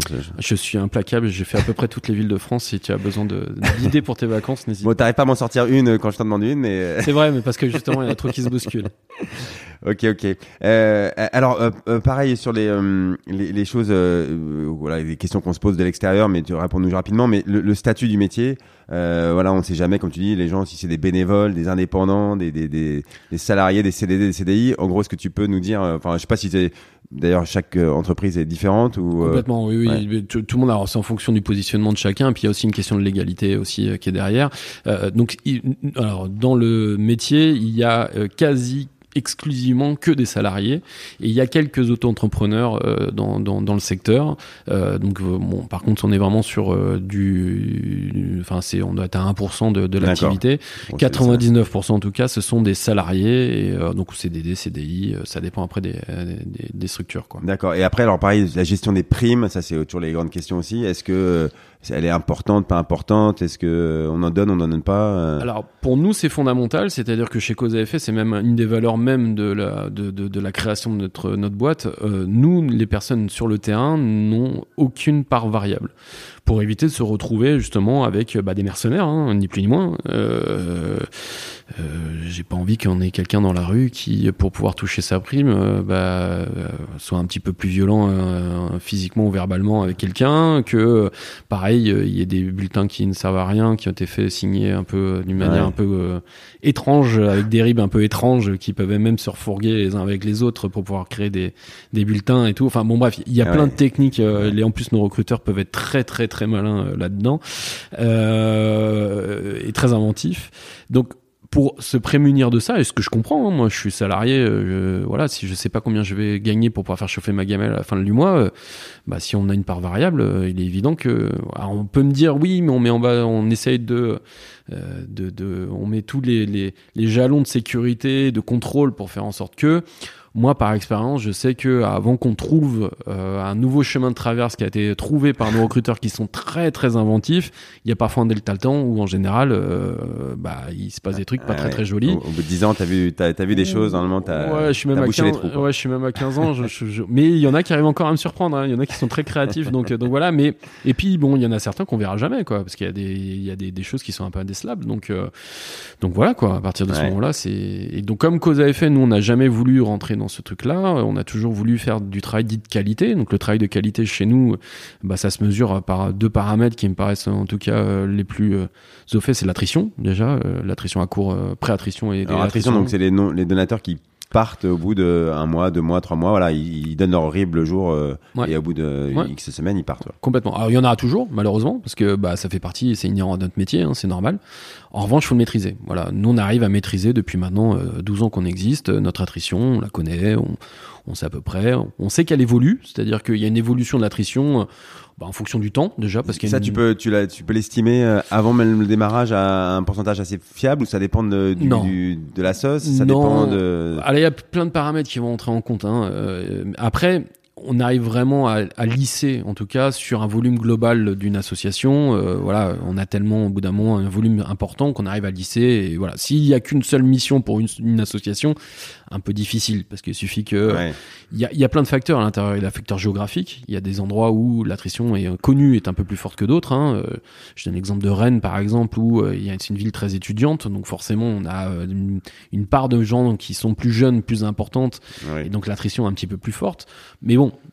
euh, voilà, euh, il faut, faut ça dépend du recruteur. Euh, voilà, Après, ça dépend évidemment du recruteur, parce qu'à Rennes, on a des gens qui font du, très très bon boulot, des recruteurs qui font du très bon boulot, mais en attrition. Ça dépend de la formation initiale, la formation continue. Ça dépend aussi des méthodes de, de, de rémunération, comme j'en ai parlé. Ça dépend de la notoriété de l'association, malgré tout. Il y a des assos qui sont plus, qui ont une plus grosse notoriété que d'autres et pour laquelle l'attrition, voilà. Ça dépend de ce que fait l'asso après pour fidéliser les gens complètement, rapidement. Complètement, parce que bon, tu, voilà, si jamais derrière il y a une campagne de com qui ne plaît absolument à personne, qui des gens qui ont signé à l'encontre de tout ce qu'on a pu dire dans la rue, euh, il est évident qu'il euh, y a pas mal de gens qui vont arrêter. S'il y a un scandale, si même ce qui est avéré ou non, hein, euh, bon, bah, forcément, il y a beaucoup de jeux, il y a beaucoup, de choses qui peuvent entrer en panne. Les paramètres sont nombreux. En revanche, sur une année totale de collecte, on arrive à peu près à lisser les choses et on sait qu'elle évolue parce que le temps fait que ça évolue, c'est-à-dire plus on avance dans le temps, bah, plus il y a une sollicitation auprès des, des passants, enfin des gens, et donc plus il y a de sollicitation, plus l'attrition a tendance un peu à augmenter. Hein. Il y a une volatilité qui s'installe qui est, qui est normale. En revanche, nous, on a énormément évolué aussi en interne euh, chez nous de, sur les outils de formation, les outils de contrôle, les outils aussi de fidélisation qu'on peut proposer, les, les, trucs un peu innovants qu'on peut proposer à nos associations pour justement limiter bah, cette augmentation. On arrive à la stabiliser maintenant depuis euh, une dizaine d'années. C'est quoi l'ordre d'idée On la regarde à quoi À 6 mois, à 1 an, à 2 ans Ou on regarde l'évolution Nous, on pense vraiment qu'on a une, une importance euh, importante sur la, sur la préattrition. C'est-à-dire que la préattrition, elle est quasiment à 80% fait du fait de, du recruteur. À trois mois, jusqu'à trois mois, on a une importance. Moi, j'estime qu'au-delà de trois mois, voilà, ça commence à devenir des paramètres qui nous échappent et qui rentrent beaucoup aussi dans euh, le boulot de la sauce. Bah, moi, je, dis toujours, hein, une personne qui devient donatrice, je pense qu'elle le fait à 80% euh, pour la, la personne qu'elle va rencontrer et 20% pour l'association. C'est-à-dire que l'acte ah déclenchant qui va faire que la personne va signer et va devenir donatrice, à 80% du temps, c'est la rencontre. C'est-à-dire tu peux avoir la plus belle association du monde et la rencontre est, moche, la personne ne deviendra pas donatrice. Par contre, tu vas avoir une association qui est pas forcément voilà, mais par contre, tu sais très bien la présenter et tu fais une super belle rencontre dans la rue, ça va être initiateur de la, de, de, la participation. En revanche, et encore heureux, euh, au bout de 2-3 mois, la rencontre devient un doux souvenir, un bon souvenir, mais par la communication que je reçois et par le fait que je me suis renseigné, par le fait aussi que j'ai accepté le fait que je sois devenu donateur à l'association, bah 80% du fait que je reste à l'association, c'est l'association, et 20% c'est le souvenir de ma rencontre, quoi. Ouais, ouais ok, ok, ouais, non, c'est 80%, c'est, ouais, c'est J'estime, Oui, bon, non, voilà, c'est évidemment, c'est pas un truc, hein, mais, mais, mais la rencontre est cruciale, on est d'accord. Et, et, du coup, alors, donc, on regarde à trois mois, et c'est quoi, euh, à, partir de quand tu es content, tu dis, euh, voilà, là, c'est, on, une, c'est une attrition qui est correcte. Euh, Idem, c'est très complexe, parce que ça varie beaucoup en fonction des associations. Donc chaque association, on connaît un peu notre histoire, parce que bon, pour plein d'associations, ça fait quand même des années qu'on travaille ensemble. Et grâce à cette histoire-là, ça nous permet de savoir. En pré-attrition moyenne, on est entre, euh, allez, euh, 8 et 10% c'est à peu près ça le c'est à peu près ça le, les standards quoi. D'accord, 8 et 10 à 3 mois. Bon, après encore une fois, il y a une vraiment des marges en fonction de certaines associations. Mais voilà, c'est de l'ordre d'idée. C'est de euh. l'ordre d'idée, on a peu on est à peu près là-dedans quoi. OK. Euh, et il faut se mettre tout d'ailleurs dans la pour, pour que ça fonctionne les, les, les lieux euh, qui fonctionnent bien, on a l'impression enfin pareil de l'extérieur, on se dit bah c'est partout où il y a du monde, euh, je sais pas, un festival de musique ou une manif, il y a du monde donc voilà, c'est là qu'il faut être. En fait, c'est pas trop comme ça, non? Alors, là où il y a du monde, c'est une certitude. Moi, j'ai besoin de, de, quelques personnes dans la journée pour pouvoir euh, avoir la possibilité de, de, de enfin, quelques passants qui passent dans, pour pouvoir avoir la possibilité de faire une bonne journée. Euh, maintenant, effectivement, force est de constater que euh, il y a des endroits qui sont un petit peu plus propices à d'autres. Enfin, c'est pas des endroits qui sont plus propices. Je pense que tous les endroits sont propices. Maintenant, il y en a qui sont un peu plus complexes que d'autres. Et effectivement, comme tu le soulevais, euh, les réunions, manifestations, concerts, qui sont déjà dédiés à une à un projet euh, de solidarité. Enfin, je sais pas, par exemple, si on prend, moi je sais que j'allais faire de la collecte de fonds euh, devant euh, les Solidays, euh, chou blanc quoi, chou blanc. Pourtant il y a du monde, hein, je t'assure, il n'y avait pas de problème, il y a du monde. Maintenant, tous les gens arrivent en disant, ah, attends, j'ai un concert, en plus dans, mon, dans ma place, j'ai payé ma place, donc pour moi je participe. On n'a jamais remarqué effectivement que lors des grandes manifestations, des grands événements des associations, il y avait une hausse des, des dons, même c'était plutôt l'inverse. Et je trouve ça plutôt bien d'ailleurs parce que ça veut dire qu'aussi on peut dire aux associations, bah justement, on est spécialisé finalement dans les, moments et les lieux où ça marche le moins. Donc euh, moi je sais qu'il y a pas mal d'assauts qui me disent bah tiens on a un mois spécial où on fait une grande une grande campagne de de, de, de, de com ou je sais pas quoi etc. C'est là où il faut mettre les missions de collecte. Moi je leur dis si vous voulez hein, y a pas de souci mais aucune obligation. Et au contraire, si vous fonctionnez bien sur vos appels à dons, il a pas besoin de rajouter, institutionnels, de euh, print ou de, de, téléphone, etc. Pendant ces périodes-là, bah, investissez plutôt là-dessus. Et plutôt, nous, on est quand même aussi bon dans les périodes où justement il se passe rien, quoi. Donc, euh, donc voilà, quoi. D'accord, d'accord. Euh, alors, j'ai une question aussi sur les, les relations avec, avec tes clients, donc les assos. Euh, Est-ce qu'elles comprennent bien ton métier euh, toujours? Parce que je dis ça parce que je sais que c'est c'est difficile hein, pour un responsable fundraising d'une asso euh, qui est pas sur le terrain, bien sûr, il a autre chose à faire, il est pas avec vous sur le terrain. Il a des objectifs lui à tenir, il s'est fixé un nombre de, de, prélèvements automatiques, un taux d'attrition, donc je sais pas quoi. Il a il a des objectifs clairs. mais est-ce que est-ce que c'est, est-ce qu'on, est-ce qu'on peut oublier que en fait c'est des vrais gens, c'est des vrais humains qui sont sur le terrain, qui ont des émotions, une vie, des problèmes, euh, et, et, euh, et, quoi là? Ou alors est-ce que, enfin, est-ce qu'il faut toujours l'avoir en tête ça, parce que la réalité après te rattrape? Ou euh, parce que nous au téléphone, je sais que c'est, on a le même souci, c'est que des fois on oublie quoi. On voit des chiffres et et voilà, je sais pas comment ça se passe cette relation avec les assos? Et est-ce que des fois il faut que tu leur tu leur rappelles alors plus ou moins parce que nous on a cette chance aussi quand même, c'est que bah nos gars sont formés. Alors là pendant la période Covid c'est un peu particulier, mais logiquement le plus qu'on peut en tout cas, on essaie de faire en sorte que les formations initiales qui se passent en salle se passent au sein des associations. Donc ce qui permet quand même que les euh, les responsables de collecte ou euh, les chargés de collecte en tout cas puissent rencontrer nos équipes. Et euh, mais elles se rendent pas compte, les rencontrer, c'est pas aller voir les 80 vents qu'elles se prennent dans la journée. C'est sûr. Alors après, on tend beaucoup à aussi à proposer. Alors pareil, le Covid nous a nous a pas mal freiné dans cette dynamique-là, mais habituellement, c'est quand même quelque chose qui, qui, qui est fait euh, régulièrement. On a souvent quand même nos, nos, nos, nos chargés de collecte, ou même euh, on a déjà eu même des présidents d'assaut qui sont venus. Je me souviens de Denis Metzger, euh, de, le, qui était à l'époque président d'Action contre la faim, qui était venu en, en, costume cravate collecter des fonds ah, dans la rue. Il avait été bon ou pas? non. Disons, euh, je l'avais aidé à l'être, mais ce qui était très drôle, c'est qu'on en plus pour la petite histoire, on a on arrête donc il arrête une, une jeune fille euh, très, mal évidemment parce qu'il ne savait pas faire hein, c'est normal. Donc il commence à lui bombarder d'informations et à lui dire s'il vous plaît devenez donatrice donnez de l'argent pour mon association. Donc moi j'interviens euh, gentiment. Donc je fais le speech comme on fait habituellement très très carré très cadré euh, très cadré. Encore plus parce qu'en plus Denis Metzger est à côté autant dire c'était quand même le truc un peu voilà Et à la fin, donc en plus, la, la, la, demoiselle euh, bah, dit bah ok, on va le faire. Donc moi, tout content parce que bon, c'est pas quand même tout le temps que ça arrive. Donc euh, donc Denis, il avait les yeux, euh, c'était génial. Et donc on ouvre la, pochette, on commence à remplir le bulletin de soutien et, et la, demoiselle à la fin, donc on signe. Elle avait deux sucettes et elle nous dit bah tiens je vous l'offre donc Denis Medguer donc quand même repart avec une sucette et ah. ça c'est un moment je pense que j'oublierai jamais mais bon c'est pour dire quand même que beaucoup d'associations alors s'intéressait parce que pour le coup encore une fois le, le, le Covid nous aide nous aide euh, nous a pas aidé, mais euh, s'intéressait à la vie de nos recruteurs. Et, et force est de constater que là, euh, pendant la pandémie, on a eu un soutien extraordinaire de nos clients euh, qui ont compris à chaque fois qu'on a eu une difficulté, on a dû nous se et, comme tu comme tu l'imagines bien, on a dû euh, euh, se, se, se, changer nos process quasiment tous les jours, faire des plans, des scénarios, euh, qu'on effaçait celui de la veille pour faire celui du lendemain. Enfin, on a été dans une perpétuelle comment, modification de nos, méthodes pour pouvoir bah, s'adapter au jour le jour à la pandémie. Et il a été, euh, bah, on a dû annuler des missions, on a dû modifier des choses. On a, j'ai jamais eu une association qui est venue en disant ah fait chier, j'aurais pas mes PA quoi. J'ai toujours eu, euh, voilà, un soutien sans faille et, euh, et c'est un, c'est un truc qui est fondamental parce que moi je sais que je mets beaucoup d'importance au relationnel que je peux avoir avec avec les associations avec lesquels je travaille bah parce que parce que bah moi je représente quand même mes gars et je, suis un quelqu'un de terrain. Moi je suis sur le terrain les, gens me voient. Euh, enfin je, je, je suis pas dans ma tour d'ivoire donc je, je, vais voir les gens. Donc je sais ce que c'est. J'étais dans la rue euh, pendant des années. Je connais le quotidien d'un recruteur donateur. Je suis capable de le témoigner. Et c'est important. Et, euh, et donc donc euh, oui, on, parfois on est obligé de le rappeler parce que même moi le premier, hein, j'ai des moments, j'ai la tête dans mes, dans mes, dans mes fichiers Excel ou dans, dans mes ERP et bah, il y a des moments effectivement tu regardes tu regardes les, les chiffres et t'es là, oh merde, tiens, euh, ça, ça va pas, ça, ça va, ça, ça va pas et tout. Mais bon, au bout d'un moment, tu dis, attends, euh, tu regardes un peu plus loin, tu regardes les commentaires que t'as laissé le responsable d'équipe, euh, tu vois que le mec s'est fait agresser, que, ah, tu fais, bon, ok, ah, on va peut-être mettre un petit peu dans nos doigts.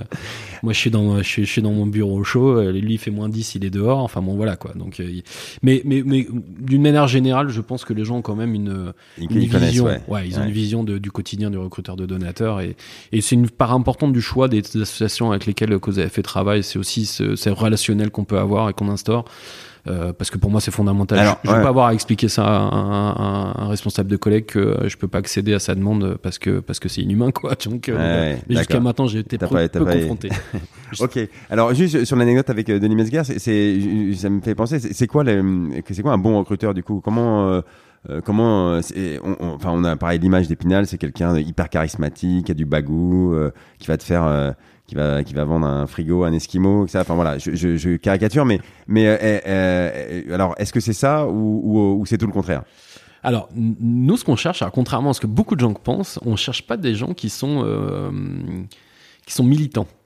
Voilà, même on fuit un peu les militants, pour être tout, tout à fait pourquoi? Parce qu'ils vont, ils vont trop insister, ils vont être trop déçus quand euh, chaque échec va les heurter euh, ah, eux-mêmes. Euh. Côté-là, et puis surtout, ils vont avoir une volonté de transformer les personnes en face qu'ils vont rencontrer. Et nous, c'est pas notre métier. Notre métier, c'est trouver des personnes qui sont déjà sensibles au, travail des associations et simplement être le vecteur et donc dans la proposition de soutenir une association par biais d'un don régulier. Et surtout de lever tous les freins les peurs, les craintes, les doutes de devenir donateur. On a tous une bonne raison de pas devenir donateur. Je suis sûr qu'il y a une très bonne raison de pas donner à Action contre la faim ou une autre association. On a tous pas les moyens. Bah voilà, on a tous une très bonne raison de ne pas le faire. Et bah nous, notre métier, recruteur de donateurs, c'est d'accompagner. J'insiste énormément là-dessus et c'est aussi pour ça que je, je, je, ne veux pas que mes gars soient payés à la, à la com.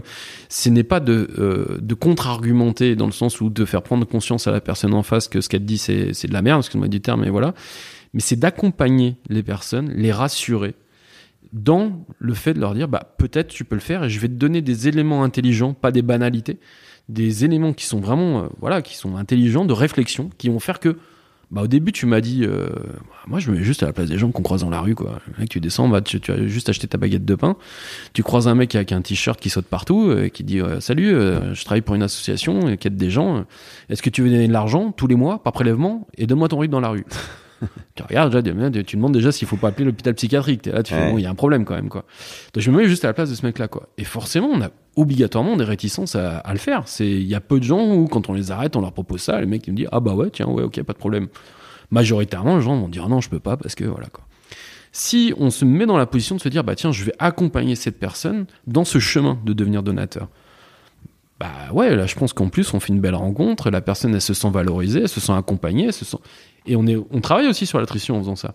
Si on est plutôt là en train de contraindre les gens à le faire par l'utilisation de la culpabilisation par exemple, du misérabilisme, on peut arriver avec la photo d'un gamin en train de mourir de faim en disant tiens, c'est de ta faute euh, connard qui mange McDo, euh, c'est un peu de ta faute quand même que cette situation là bah moi je pense que la personne en face oui à un moment ou à un autre elle va le faire parce qu'elle va se sentir obligée de le faire. Maintenant je pense que sincèrement quand elle va rentrer chez elle le premier truc qu'elle va faire c'est d'appeler l'association en disant déjà que elle a pas trop apprécié la rencontre et que deuxièmement elle arrête de devenir donateur et enfin donatrice plutôt. Donc, il, faut, faire appel plutôt à son intelligence c'est ça à, lui, Le... le... militantisme le problème c'est qu'on va tendre à vouloir modifier en tout cas les gens qu'on a en face. C'est à dire que si la personne vous dit j'en ai rien à faire faut savoir leur dire bah c'est pas grave bonne journée au revoir. Ça c'est un recruteur donateur un militant ça va être ah bon t'en as rien à faire et pourquoi t'en as rien à faire? Parce que mm. je pense que euh, ok bah non t'as pas tort parce que euh, et c'est pas du tout notre travail. Deuxièmement on cherche des personnes bah, qui ont quand même un peu de bagou évidemment mais euh, bon c'est euh, d'avoir cette capacité. Moi ce que j'appelle la répartie hein, c'est un soft skill bien connu hein, voilà la répartie. Voilà tu l'as ou tu l'as pas hein, et je pense que c'est un élément très important. Et du dynamisme un peu parce qu'effectivement si jamais on n'est pas très dynamique et pas très souriant voilà. Donc euh, finalement, un recruteur donateur, c'est quelqu'un qui est souriant, qui est dynamique et qui a la répartie. À partir du moment où on a ça, derrière, on a tous les plans de formation initiaux et, continus pour faire en sorte que la personne s'épanouisse et, et devienne bon. Et fille, garçon, il n'y a pas de différence, quoi. moi, je peux te dire, même un extraterrestre, euh, s'il a cette, voilà, euh, moi, et alors déjà parce que bah on a besoin d'avoir plein de monde, et puis deuxièmement, euh, déjà c'est interdit par la loi, et puis troisièmement, ça rentre pas du tout dans mes valeurs, encore moins dans les valeurs des associations pour lesquelles je travaille. Donc euh, donc non non, il y, a aucun distinguo euh, homme-femme, race, âge aussi. Et moi j'apporte beaucoup d'attention à ça, c'est-à-dire que à la fois dans les nos recruteurs donateurs, mais aussi dans les personnes qu'on va collecter dans le dans la rue. vraiment, c'est donner l'opportunité à tout le monde de devenir donateur, de devenir donateur quoi. D'accord, ok, ok. Euh, et, j'imagine il faut aussi quand même que le, le, le recruteur il soit un peu motivé par l'assaut, c'est-à-dire qu'on n'a pas envie de travailler pour n'importe quel assaut, euh, ou, en fait euh, si, enfin, est-ce qu'il y a des problèmes là-dessus? Est-ce que des fois tu dois convaincre quelqu'un qui a pas envie de bosser? Enfin, il dit moi je suis pas motivé par la cause. Ah, c'est pas la cause de problématique parce que quand tu es sensible au domaine humain, enfin, il n'y a pas une asso aujourd'hui qui est une cause, une sale cause quoi. Tu vois, oui, oui, non, je pense, tu vois, qui peut te dire je suis contre le, la mucoviscido Tu vois, enfin, je suis pour la. Tu vois, non, mais je pense aux, aux causes confessionnelles. Voilà, ça c'est le premier auquel, auquel on pense, c'est que les confessionnels, on peut se dire bon moi je suis d'une autre confession. ouais, ouais. Alors pour le coup, effectivement, à partir du moment où il y a du prosélytisme, c'est sûr que c'est compliqué, mais pour le coup, c'est vrai que nous, en général, on ne propose pas ça, nos, ces associations à nos salariés, parce qu'on sait que ça crée un débat euh, tel que, que, c'est compliqué pour nous de défendre même le choix de travailler avec une association prosélytiste. Euh, maintenant, c'est un choix, hein, euh, voilà quoi. Le problème, c'est plutôt sur certaines orientations ou choix stratégiques de certaines associations qui ne sont pas forcément populaires au sein de nos, recruteurs donateurs. Euh, je donnerai pas d'exemple parce qu'on va pas incriminer les gens, mais voilà, s'il y a un choix stratégique de peut-être, je dis n'importe quoi, aller euh, travailler par exemple qu'une association travaille en partenariat avec une société euh, qui euh, qui peut-être a une, une, RSE très poussée, mais qui à côté par contre a des usines qui qui polluent énormément. Bon, il peut y avoir ou des compagnies qui peuvent financer certaines. voilà, je vais peut-être rentrer trop dans le détail, là, les gens qui vont se reconnaître. Donc bon, voilà, le, le truc c'est ça peut porter effectivement un débat parce que nos recruteurs donateurs sont des gens qui sont critiques et tant mieux parce qu'ils ont besoin en tout cas aussi, ils sont éclairés, ils sont très éclairés. On, nos recruteurs donateurs connaissent parfois mieux les associations que, les gens des chargés. Ouais, ouais, clairement, clairement. Ils sont hyper enseignés, ils sont très investis, ils ont. Bah, c'est normal. C'est aussi une forme de professionnalisme. Tu te sens professionnel quand tu maîtrises ton sujet. Enfin, je sais pas, moi, je, je régulièrement, enfin, je sais pas, je vais dans n'importe quelle boutique, un mec qui va te parler de, moi, je sais pas, l'informatique, c'est pas mon truc. Quand je vais acheter un ordinateur, j'ai un ordinateur qui fasse copier-coller et qui utilise Excel. Le mec, il va me parler de RAM, de je sais pas quoi. Il, il me parle de plein de trucs. Je fais semblant de dire oui que je connais, mais ouvertement, je, il me parle chinois. Mais le mec, lui, en tout cas, se sent valorisé dans son professionnalisme, le fait de connaître euh, toutes les appellations. Et, bon, bah, c'est la même chose pour nous, quoi. Après, il faut qu'on vulgarise, nous, c'est différent, mais le fait de bien connaître les associations, c'est une marque de professionnalisme de recruteur, quoi.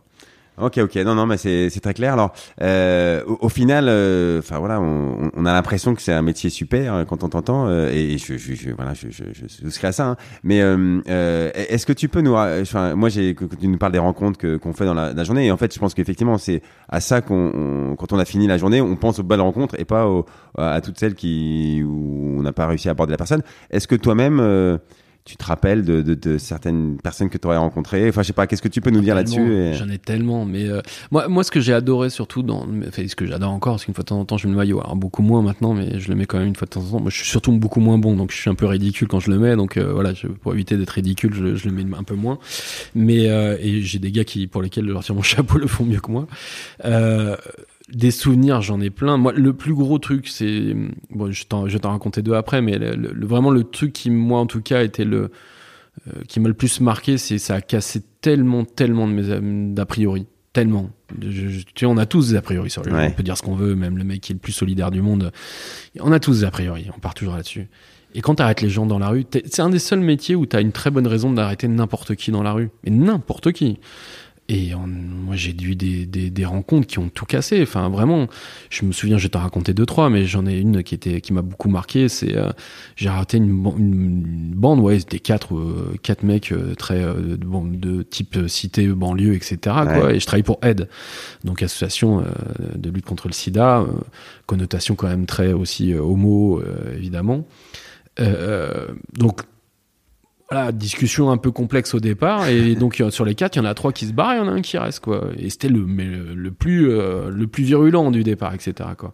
Et les trois ils disent ah vas-y nous on va on va bouffer, on se barre et tout. Le attends j'attends, j'écoute un peu ce qu'il a à me dire et puis après je, je vous rejoins. Donc les trois se barrent. À partir du moment où les trois sont partis, le mec m'a avoué que, bah, euh, m'a avoué, enfin, c'est pas un aveu, mais en tout cas, il m'a dit, bah, écoute, moi, ça me parle parce que, bah, euh, je peux pas le dire devant mes copains, mais, euh, bah, moi, je suis gay et, et voilà, quoi. Donc, ça me parle beaucoup et donc, il est devenu donateur et, et ça a tellement cassé. Enfin, tu vois, c'est un, un, choc quand même. Tu dis, bon, tu dis, bon, le mec, il arrive avec un, voilà, tu, toi aussi, t'as cet a priori là, bah, non. Tu vois, et comme quoi, j'étais content d'avoir essayé de les arrêter parce que je me suis dit, bah, j'ai bien fait. Déjà, j'ai trouvé un nouveau donateur pour l'association. Et deuxièmement, bah, je me suis cassé des a priori. Et, lui-même, tu lui as, enfin, voilà, je vais pas faire le psy de bas étage, mais sans doute, euh, je sais pas s'il en parlait beaucoup avec ses copains, mais peut-être que t'étais un, il y a pas nombreux à savoir qu'il était gay. Enfin, voilà. sais rien. Non, mais c'est un exemple de, on apporte aussi aux, donateurs. Euh, c'est quelque chose ouais, moi, je me souviens aussi, maintenant que tu m'en parles, je, je, me souviens aussi d'un, j'ai arrêté un jour une, une dame avec sa fille et euh, qui a profité de faire un cours d'éducation sexuelle du fait de rencontrer quelqu'un qui était un peu neutre, neutre ah et tu sentais qu'elle avait une grande difficulté avant notre rencontre de parler de ça avec sa fille. Et bon, à la fin, m'a grandement remercié. Alors, j'avais perdu un peu 10 minutes de mon temps parce que pendant ce temps-là j'avais pas j'avais pas trouvé de donateur. Donc voilà c'était pas très bien professionnellement mais bon on va dire humainement c'était une super rencontre et puis bah tu, tu là tu dis que t'as servi à quelque chose. Moi ma plus belle rencontre et ça celle-là je crois que je m'en souviendrai à vie je pense que vraiment c'est quelque chose qui me tiendra et qui a été un moteur pendant très longtemps de, de aussi quand j'avais des coups de mou euh, voilà. Euh, c'est un jour je travaillais pour handicap international il y a très longtemps de ça et euh, j'arrête une personne qui est hémiplégique dans la rue donc qui marche très difficilement donc euh, qui avait euh, la moitié du corps où tu voyais, bon, elle avait certainement dû faire un AVC, après je vais pas demander, mais bon, ça y ressemblait. Et pour laquelle je lui parle donc de arrête, je l'arrête parce que je vais voir tout le monde moi. Et puis euh, puis je lui parle je lui présente handicap international. Et puis à la fin cette personne ce monsieur me dit difficilement parce qu'il a vraiment du mal à parler comment ça se passe et tout. Donc j'explique tout je fais ça très pédagogiquement. Et puis à la fin il me dit bah écoute ouais on y va on, le fait j'ai envie de le faire quoi. Donc on remplit le le, papier. Alors à l'époque c'était un papier, c'était quelques temps. Il avait énormément de mal à écrire aussi parce qu'il avait donc il m'a donné sa carte d'identité, c'est moi qui ai tout rempli, etc. pour euh, voilà pour le faire parler le moins possible. À la fin il a signé avec beaucoup de difficulté le papier, etc. Et quand il a fini de signer, je lui ai donné son double, son exemplaire, et là il s'est arrêté avec son double, il m'a regardé droit dans les yeux et il y a une larme qui a coulé de son, son œil. Euh, et il m'a pris dans ses bras après.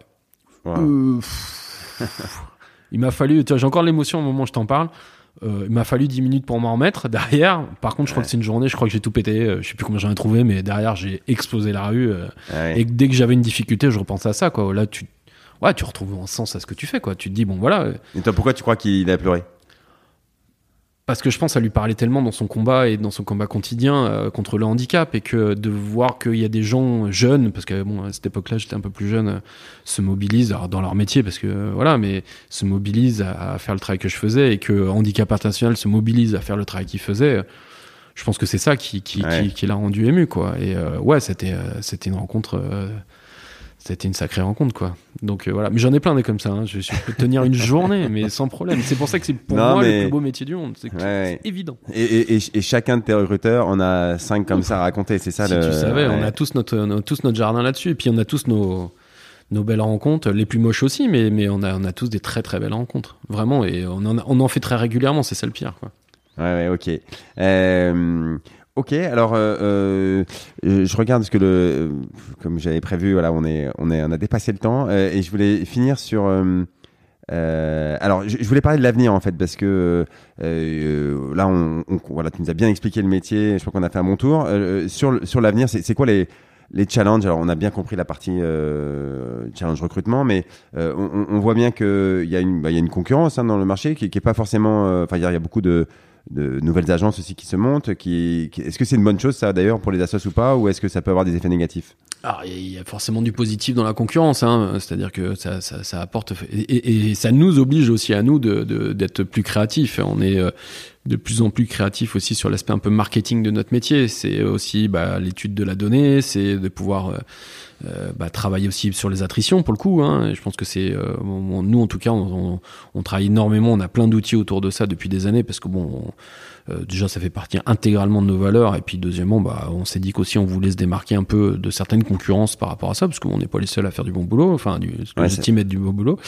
Euh, mais après, oui, la, la, difficulté en termes de, de, de, de d'une multiplication d'acteurs, c'est, simplement le, le recrutement. C'est-à-dire qu'aujourd'hui, bah, le, le, la force est du côté de, de, des, des recruteurs de donateurs entre, entre guillemets. C'est-à-dire qu'aujourd'hui, un recruteur donateur qui est pas content, il dit bah tiens, va te faire foutre et puis euh, je vais aller ailleurs. Et je crois que d'ailleurs certains vont recruter parmi, ils vont dans la rue, ils recrutent euh, ouais, bah, parmi a, chez leurs concurrents. Mais ça, c'est, il y a, y, y a un peu de, de la, de, du jeu, un peu c'est un peu sans foi ni loi sur ces sujets-là. Ouais. C'est-à-dire c'est comme ça qu'on crée, euh, moi ce que j'appelle créer des Maria Carré, on crée un peu des stars quoi. C'est, on a des gens aujourd'hui, des bons recruteurs donateurs. où les mecs, il euh, faut limite une loge blanche avec euh, avec que du raisin avant de rentrer sur scène, tu vois. Donc euh, bon, il y a des moments, c'est un peu complexe à gérer en termes humains, en termes d'équipe, et puis en termes de valeur tout court. Nous, on préfère les laisser partir ces gens-là parce que je veux dire, je, moi, je m'en fiche qu'ils soient bons. bon, l'état d'esprit est quand même important. Mais non, la, la difficulté, c'est effectivement en termes de recrutement, et ça, pour le coup, les assos peuvent pas forcément le voir. C'est-à-dire que bah, je t'invite. Il y a une des plus grosses plateformes aussi aujourd'hui de recrutement, c'est Indeed. Euh, voilà, c'est le, le ouais. acteur majeur aujourd'hui dans le recrutement euh, euh, de, sur les plateformes, sur les job boards.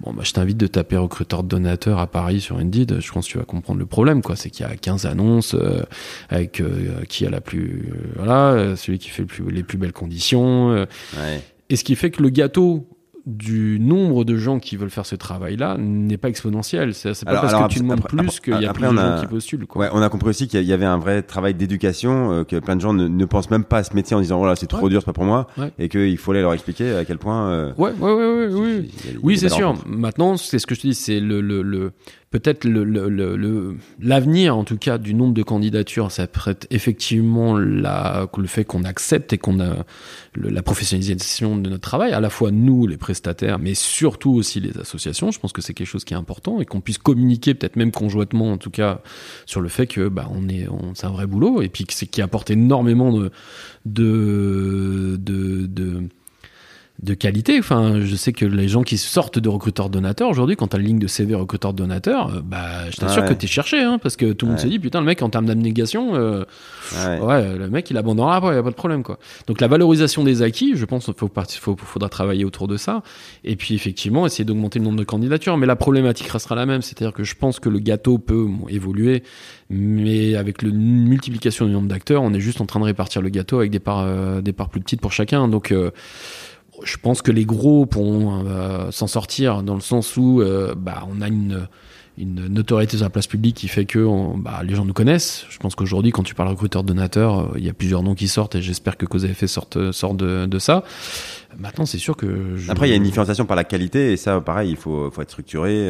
C'est pas en deux minutes que qu'on arrive à gérer, à diminuer l'attrition comme tu disais, ou ou, ou, ou, mais... même sur la partie numérique, est-ce qu'il y, est qu'il y a des est-ce qu'il y a un, un travail euh, sur le, le numérique pour, euh, évidemment, pour, évidemment. pour, se mettre dans le multicanal après pour ces gens-là? J'imagine qu'il faut leur envoyer telle communication. Peut-être en fonction de ce qui s'est dit dans la rue, on peut leur envoyer des choses différentes. Enfin, J'imagine que euh, ça, il y a plein de choses à faire encore là-dessus. Il y a énormément de choses à faire sur cet aspect-là. On a cette chance chez Cause à effet d'avoir développé notre propre ERP. Donc nous, on a notre propre ERP qu'on a développé de A à Z au début, qui était un, un outil euh, de dématérialisation des bulletins de soutien, parce qu'on est passé euh, du papier au Alors, ERP, c'est au gros, c'est l'outil. Dire quoi ERP d'ailleurs euh, outil relationnel, je sais pas quoi. Bref, c'est un CRM, c'est un outil informatique qui permet de suivre. En gros, c'est la colonne vertébrale de ton activité. C'est-à-dire que c'est l'outil informatique qui régit toutes les, les, activités de ton entreprise, que ce soit des RH à la logistique, voilà. Donc c'est la colonne vertébrale. Au début, nous on a créé un système informatique pour pouvoir simplement dématérialiser les bulletins de soutien, donc qui étaient en papier, les passer en format numérique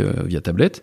Et puis bah derrière, on s'est dit bah on va pas s'arrêter là, on va continuer. Et on a développé depuis maintenant 5 ans euh, ce, ce, ce, logiciel et qui aujourd'hui est à la fois la colonne vertébrale de notre activité qui nous permet de pouvoir proposer aussi des avancées numériques euh, à nos clients et, euh, et c'est là-dessus où effectivement il y a énormément de choses à faire. On a déjà initié pas mal de choses, mais euh, il y a encore un monde qui s'ouvre devant nous. L'utilisation de la tablette est quand même relativement récente, c'est-à-dire que ça a 4-5 ans, c'est pas non plus très et donc l'utilisation de la data aussi, l'étude de la data, le, comment est-ce qu'on va communiquer avec nos, nos, donateurs aussi, est-ce qu'on peut faire des chemins donateurs différents en fonction des profils, enfin, tous ces trucs-là, en tout cas, effectivement, il y a un monde qui s'ouvre devant nous aujourd'hui avec justement euh, le fait de pouvoir collecter la data et de pouvoir euh, de pouvoir l'utiliser. Alors évidemment, euh, toujours en respectant le RGPD. Le RGPD. Tout à fait. Euh, tout à fait. Alors après, bon, évidemment, euh, après c'est, il faut que l'asso elle-même ait euh, un CRM ou en tout cas, à un moment, il faut bien déverser l'information quelque part. Donc il faut que le CRM de l'asso soit aussi un peu au niveau et, et, ça, on sait que c'est un sujet en soi, mais c'est un autre vaste sujet. Et donc oui, on voit qu'il y a en tout cas, il y a une intégration avec euh, l'assaut qui va être importante et, et, donc encore une fois, là on peut se démarquer, j'imagine, en tant que qu'acteur, avoir un, une digitalisation de son entreprise, ça, ça va beaucoup aider l'assaut derrière. Quoi. Ouais, et puis c'est une, discussion hyper intéressante qu'on a avec nos assos, parce que là, pour le coup, on n'est pas du tout sur le, le la qualité de, enfin, on n'est pas du tout sur, excuse-moi, sur le rendement finalement de nos équipes quand on parle de ça. Euh, parler de qualité, c'est un combat qu'on mène, en, et parler d'attrition, c'est un combat qu'on mène conjointement entre l'assaut et le prestataire. Et c'est hyper intéressant à parler avec euh, entre entre entre deux entités justement sur quelque chose qu'on se rejoint ensemble. On a tous les deux envie que ça évolue. Et on a des débats des fois avec nos assos qui sont hyper intéressants, hyper évolutives, à la fois pour nous comme pour eux, je pense, pour euh, pour, euh, pour, pour, ouais, pour faire en sorte que l'attrition soit le plus maîtrisée possible. Quoi. Donc, euh... Oui, parce que la, la, la, réponse est en partie chez vous dans le recrutement, en partie chez eux, et en partie dans la coordination que vous avez ensemble. complètement. Et, et, pour ça, euh, bah, il faut, faut le réfléchir, il faut l'organiser. Et, euh, et si on a des outils numériques pour le l'aider à le processer, c'est encore mieux. Il y a la méthode et des, des outils, il y a un peu les deux. Mais c'est pour ça que c'est intéressant. C'est clair que la méthode est intéressante à travailler l'outil aussi est intéressant. Enfin, je, je pense vraiment c'est un débat qu'il faut avoir conjointement euh, Asso et Presta et c'est des discussions qu'on qu'on adore. Nous. Alors, euh, oui, c'est hyper intéressant et là on voit qu'il y a plein de choses à faire et, euh, et l'avenir, euh, c'est beaucoup ça. Euh, juste, justement, là on se dit il faut quand même une, une asso derrière qui a une certaine une certaine taille. C'est une question que je voulais poser. Alors j'ai oublié de la poser tout à l'heure. C'est quoi le c'est quoi le budget minimum ou c'est quoi l'assaut euh, minimum pour euh, est-ce qu'il faut est-ce qu'une petite assaut peut se lancer dans le street ou non euh, il, faut au moins avoir, je sais pas, il faut avoir, c'est quoi la taille minimum euh, C'est difficile. Après, c'est une question aussi de, d'objectifs et de stratégie de collecte que peut être mis en place par, euh, par, par, par une association. Après, pareil, qu'est-ce que c'est une petite ou grosse asso? Là, pour le coup, c'est chacun le, le, le, euh, son, son analyse là-dessus. Maintenant, il est évident qu'aujourd'hui, les, les, temps de rentabilité sur la street sont, sont relativement longs. On est sur, avec les attritions, aux alentours des deux ans. Euh, donc, si on fait que alors long, pardon, je, je, je, je corrige toujours ça parce que long, euh, enfin tu dis n'importe quel euh, business hors associatif dans deux ans, euh, tu as récupéré ton capital et tu vas commencer à gagner de l'argent après, tout le monde te dit mais où est-ce que, est-ce que je signe quoi? C'est déjà incroyable deux ans. Non, c'est sûr, mais beaucoup d'assauts on l'a. bien sûr, tu as raison. Mais le, seul truc, c'est beaucoup d'assauts ont leur rapport plutôt print de départ. C'est-à-dire que les grands trucs de collecte, euh, les grandes, les grandes campagnes de collecte pendant des années, au tout début du modèle associatif, est très représenté par le print. Et le print, bah, tu, tu sors ton, ton courrier, tu l'envoies, tu récupères tes chèques, tu encaisses. donc c'est un, un délai très court finalement. Hein. Tu as peu de chèques euh, qui t'arrivent deux ans après euh, d'une campagne de com que tu as pu faire. Donc c'est pour ça. Mais euh, sur le fond, tu as complètement raison. Euh, maintenant, le seul truc, c'est du fait, ça veut dire que si jamais on, ça doit rentrer une stratégie de collecte, dire les dénominateurs communs en termes financiers, aujourd'hui, pour la collecte de fonds de rue, faut compter, alors je sais pas, via cause à effet, après je connais pas les, les, méthodes chez d'autres, mais faut compter dans les 50-60 000 euros, c'est à peu près le dénominateur commun. C'est-à-dire lancer une mission, euh, il faut au moins avancer, euh, avancer ça. Et sachant que l'on sait qu'une mission isolée et euh, dans une bah, on attendra encore une fois deux ans avant d'avoir le fruit, en tout cas, de cet investissement. Donc euh, voilà, c'est euh, relatif à la stratégie, encore une fois. Euh, maintenant, c'est un, bon indicateur. C'est qu'en gros, bon, je dis grosso modo, il faut avoir peut-être 100 000 euros à investir qui vont être remboursés un peu tous les mois, parce qu'ils vont tous les mois, on va commencer à récolter. Au bout de deux ans, on aura tout remboursé et on commencera là à avoir du positif tous les mois et pendant très longtemps. Mhm. mais voilà, il faut quand même, si on peut pas sortir 100 euh, 000 euros, euh, bah, c'est difficile de se lancer dans le street. Bah euh, oui, c'est sûr. Maintenant, après, c'est d'être encore une fois dans une stratégie globale de collecte. Je pense que tout miser sur la street, comme tout miser sur le téléphone ou tout miser sur le print, etc. c'est c'est mettre tous ses œufs dans le même panier. Ça peut être dangereux.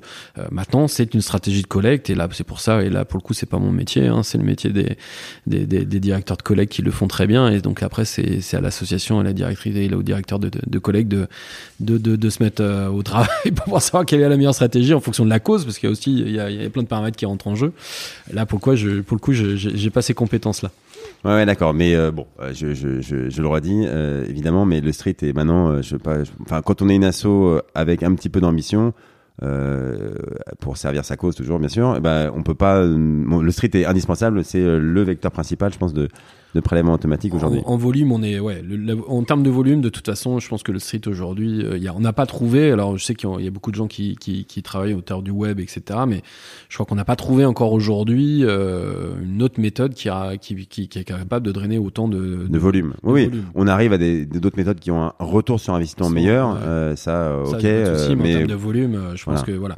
Après, c'est une vérité d'aujourd'hui. Ce sera peut-être pas celle de demain. Et je pense que celui qui trouvera la solution via le web pour trouver plus de données régulier euh, remportera la tabale parce que je pense que tout le monde est à la recherche mais je crois que personne n'a trouvé pour le moment. Non et ce sera sûrement la réponse sera un mix de tout ça. Complètement. Euh, ok eh ben Julien, je crois qu'on on, on va se, devoir s'arrêter là. On aurait pu. J'ai pas fini ma liste de questions, mais mais euh, on peut faire mais là on est déjà une heure On peut faire un épisode 2 ouais, on, fera on en fera un épisode 2 C'est noté. Euh, bon, je pense qu'on a beaucoup mieux. Enfin, en tout cas, moi j'ai beaucoup mieux compris le métier. Euh, je pense que je suis pas le seul. On, voit d'ailleurs à quel point le street c'est un, mélange de, de, de, passion et de boulot sérieux.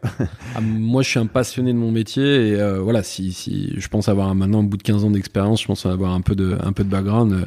En tout cas, je suis ouvert effectivement à, des personnes qui veulent en discuter un peu plus en détail sans aucun intérêt commercial, mais vraiment pour pour en parler. Ouais, ouais, juste Moi, tant je peux faire la promotion de mon, mon, de, de, de, mon métier, je le fais euh, au sein d'écoles aussi euh, une fois de temps en temps quand j'ai le temps. Et euh, c'est c'est je pense c'est important de faire la promotion d'un métier qui est méconnu et qui est pour moi un des plus beaux métiers que que j'ai pu faire, si ce n'est le plus beau. Bon, bah, je pense que tu es un, un très bon ambassadeur de, de ce métier. Euh, bah, merci d'avoir pris le temps de nous expliquer ça. Euh, bon courage pour les prochains mois parce que je crois qu'il va commencer à faire froid là. Mais, oui, mais euh, maintenant on a des vestes chauffantes, mon cher ami. Donc nos équipes sont, sont, on n'arrête pas le progrès. on n'arrête pas le progrès. On a des vestes chauffantes avec une petite batterie et voilà. Donc désormais, nous pouvons affronter le froid beaucoup plus facilement. Bon, super. Julien, merci beaucoup. Merci David. À bientôt. À très bientôt.